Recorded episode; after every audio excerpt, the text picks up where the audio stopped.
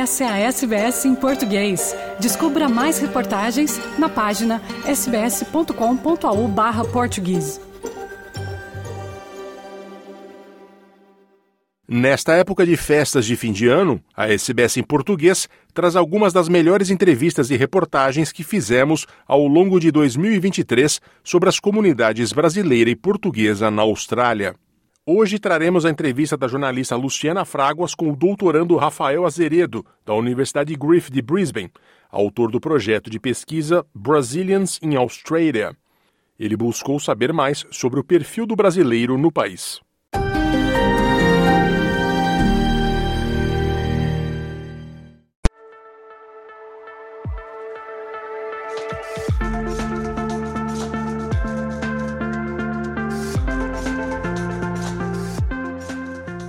Austrália é um dos principais destinos dos brasileiros no exterior, seja para migrar permanentemente, trabalhar, estudar ou fazer turismo.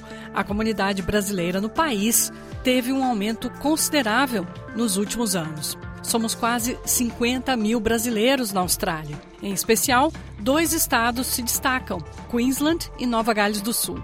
Em Queensland, a região de Gold Coast é disparado o local preferido dos brasileiros na Austrália.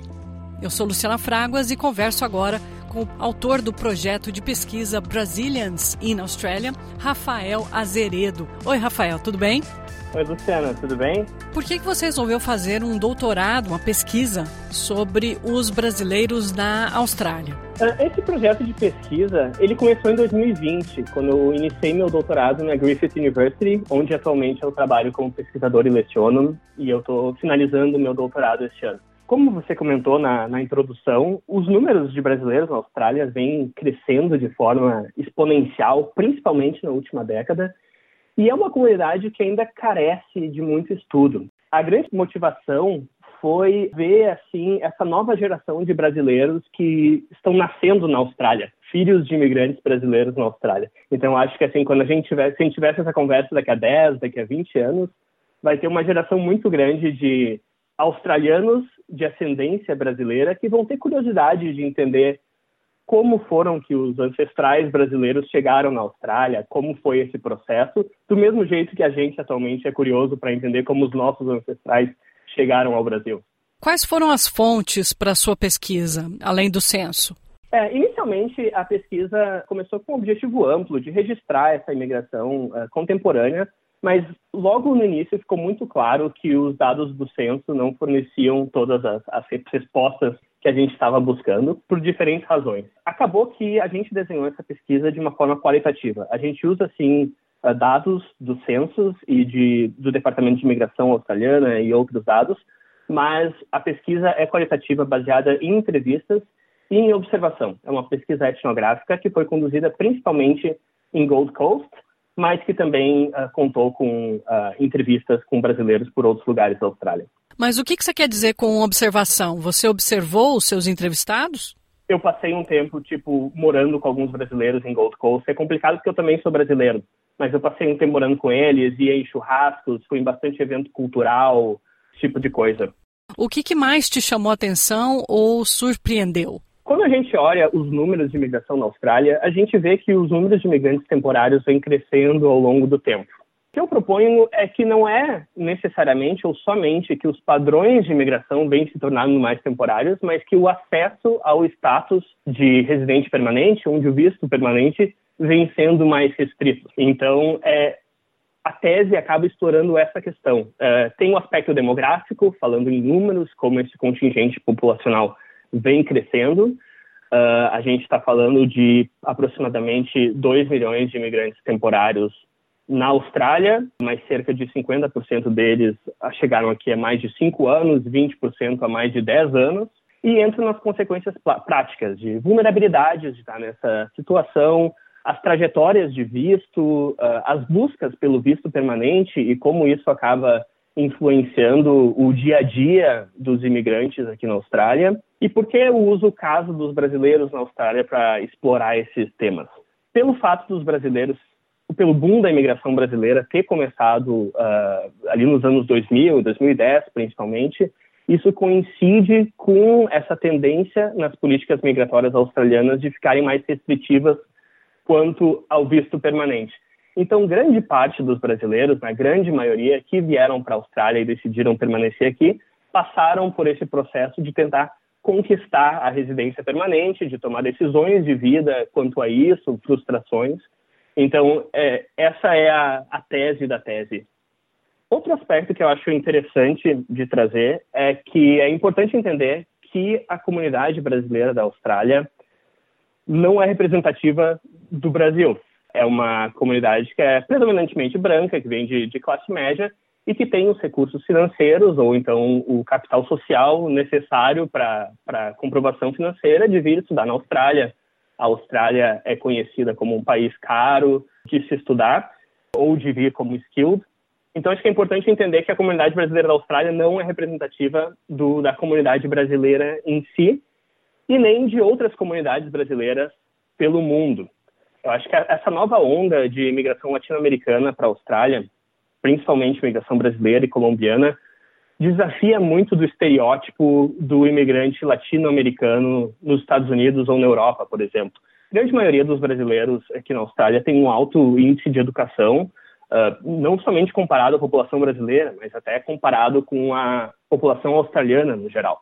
Outra coisa que eu acho que talvez seria interessante para contextualizar essa, o, o, que é a comunidade brasileira da Austrália. Claro que é complicado falar de comunidade porque é muito diversa, mas assim, usando um conceito de tipo ideal, ela é relativamente independente. Não existe muito dinheiro vindo do Brasil para manter a, a comunidade brasileira aqui na Austrália, como é no caso dos estudantes chineses, por exemplo e, ao mesmo tempo, também não existe muito dinheiro saindo da Austrália para manter famílias no Brasil. Claro que existe o brasileiro que vai ajudar a família, claro que existe o brasileiro que talvez vai voltar do intercâmbio com algum dinheiro, alguma coisa, mas não existe esse padrão que existe muito em brasileiros em Londres, por exemplo, de imigrar, desculpa, de migrar para trabalhar, para mandar dinheiro, para proporcionar uma vida melhor para a família no Brasil. Eu percebo muito isso vivendo aqui. Realmente é uma comunidade muito mais independente, com um poder econômico maior e que não tem essa necessidade de fazer dinheiro e mandar dinheiro de volta para casa e ajudar a família lá. Eu acho só que é interessante explorar a questão que esse perfil brasileiro da Austrália, que é muito diferente do, do, da população brasileira no geral, é resultado de um próprio filtro australiano nas políticas migratórias australianas, que fazem com que somente camadas mais privilegiadas consigam chegar na Austrália. A Austrália é conhecida como um país caro para vir como uh, com visto de estudante. Até o ano retrasado, o brasileiro não tinha acesso ao visto de Working Holiday Maker. Como é que é o nome? Desculpa. É o de trabalho e férias. E abriram 500 vagas por ano para esse visto. Também ainda bastante limitado. Então, acho que é, entender assim que esse perfil do brasileiro na Austrália é uma própria consequência de, de algumas, algumas políticas migratórias australianas que criam esse filtro para que somente pessoas de um determinado perfil, que têm um determinado poder aquisitivo, consigam entrar no país. Mas por que que os brasileiros vêm para cá? Muito se fala da similaridade do clima, da cultura de praia. Você concorda com isso? O que, que você viu? Eu acredito que em um primeiro momento, sim. Agora eu vou restringir minha resposta aos estudantes internacionais. Né? Eu acredito que em um primeiro momento, sim. Eu acho que o clima, o estilo de vida da Austrália é um dos principais uh, motivadores para os brasileiros vir mas acho que a gente não, também não pode excluir a questão do trabalho, que é um, também um dos poucos países onde é possível trabalhar e estudar ao mesmo tempo. E é aí que as estatísticas não dão conta de explicar a realidade uh, da população brasileira. Porque quando a gente olha as estatísticas, a gente assume que a grande parte da comunidade brasileira são estudantes temporários que estão aqui para estudar e retornar ao Brasil quando de fato, assim, e muito embora o Brasil tenha sido a quarta maior nacionalidade de estudantes internacionais na Austrália em 2019, os brasileiros estão em geral fora das universidades australianas. Então eu acho que a gente não pode também assumir só que ah, o brasileiro é o estudante. Não, o, o, o visto de estudante acaba sendo uma maneira de permanecer num país onde o visto de trabalho é difícil de atingir. Existe também uma, um, uma mudança nas principais motivações entre migrar para a Austrália num primeiro momento e em permanecer para a Austrália. Eu acho que, falando dos estudantes assim, que migram no primeiro momento, eu acho que conta muito a questão do estilo de vida, do clima, etc. Mas a decisão de permanecer na Austrália é muitas vezes econômica. É uma decisão assim que leva em consideração as perspectivas profissionais que o Brasil oferece comparado à Austrália, as perspectivas financeiras. Então, eu acho que as, as motivações mudam no decorrer do processo migratório. Parte do seu estudo, só para a gente terminando, também focou um pouco na região do norte da Austrália, Gold Coast, que é a região com maior número de estudantes internacionais e são brasileiros. É, pois é, Gold Coast é um local muito emblemático para a imigração brasileira australiana, até porque eh, quando a gente vai, quando eu vou explicar isso em congressos, em apresentações, ninguém entende muito o porquê de Gold Coast, que não é uma capital como Sydney, como Brisbane, ser um, um local de concentração tão grande de imigrantes brasileiros, como tu colocaste a principal nacionalidade dos estudantes internacionais. E Gold Coast é uma das cidades onde você escuta português nas ruas. É, realmente, a presença brasileira é muito visível em Gold Coast. Então, eu não sou baseado em Gold Coast, mas eu fiz boa parte da minha pesquisa de campo nessa cidade para entender um pouco mais das circunstâncias dos brasileiros que vivem lá. Além disso, também tem uma onda interna migratória muito grande de brasileiros de Sydney que têm vindo para Gold Coast, principalmente a partir de 2020 e foi isso que eu tentei capturar um pouco também. Qual que é o perfil ali do, dos brasileiros em Gold Coast? Se os brasileiros na Austrália podem ser caracterizados, no, vamos dizer assim, um tipo ideal por visto temporário, serem predominantemente estudantes que têm determinadas dificuldades em acessar o visto permanente, eu acho que em Gold Coast isso é ainda mais visível porque é uma cidade que, não, que a, a, indústria é muito limitada, as possibilidades de trabalho são muito limitadas, é um polo educacional. A grande maioria dos brasileiros que vão para Gold Coast vão como estudantes. Uh, não é como Brisbane, Melbourne, por exemplo, onde existem brasileiros que vão já em um skilled visa uh, nesse sentido. E as realidades são muito diversas. Uh, existem, existem famílias, existem complexos de brasileiros, onde moram famílias, existem complexos de brasileiros onde moram estudantes, existe muita acomodação compartilhada entre brasileiros em si. E é interessante que eu passei um tempo num desses locais ali, em Surfers Paradise, que é o subúrbio na Austrália com a maior quantidade de, de brasileiros no momento. E é interessante acordar de manhã e escutar uma televisão em português do vizinho, ou escutar a música que o vizinho está tocando, MPB ou algo assim. Então foi isso que eu tentei capturar indo para lá. O que eu acho interessante de Gold Coast é que, assim, para os padrões da Austrália, é um lugar que lembra muito o Brasil. Então, é um lugar onde as regras são um pouco mais flexíveis, é um lugar onde se pode atravessar na rua no sinal vermelho, por exemplo, onde a gente vê coisas que não se veriam em outros lugares da Austrália, algumas informalidades que não se veriam em outros lugares da Austrália que lembram muito o Brasil.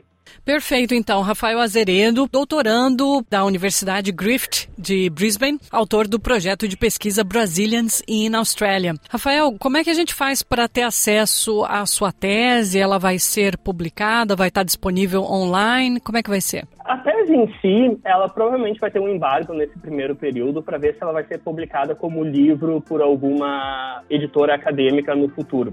Mas se quiserem ficar por dentro das outras publicações, e tanto acadêmicas quanto não acadêmicas do projeto, tem o site braziliansinaustralia.net e eu tenho um perfil no Facebook, Rafael Azeredo Research, que ele não é um perfil de divulgação, mas ele é um perfil de comunicação.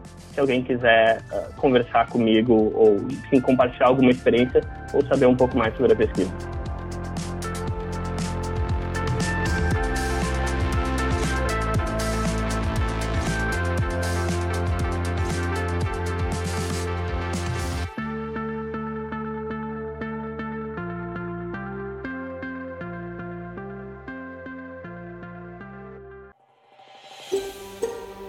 Quer ouvir mais notícias como essa? Ouça na Apple Podcasts, no Google Podcasts, no Spotify ou em qualquer leitor de podcasts.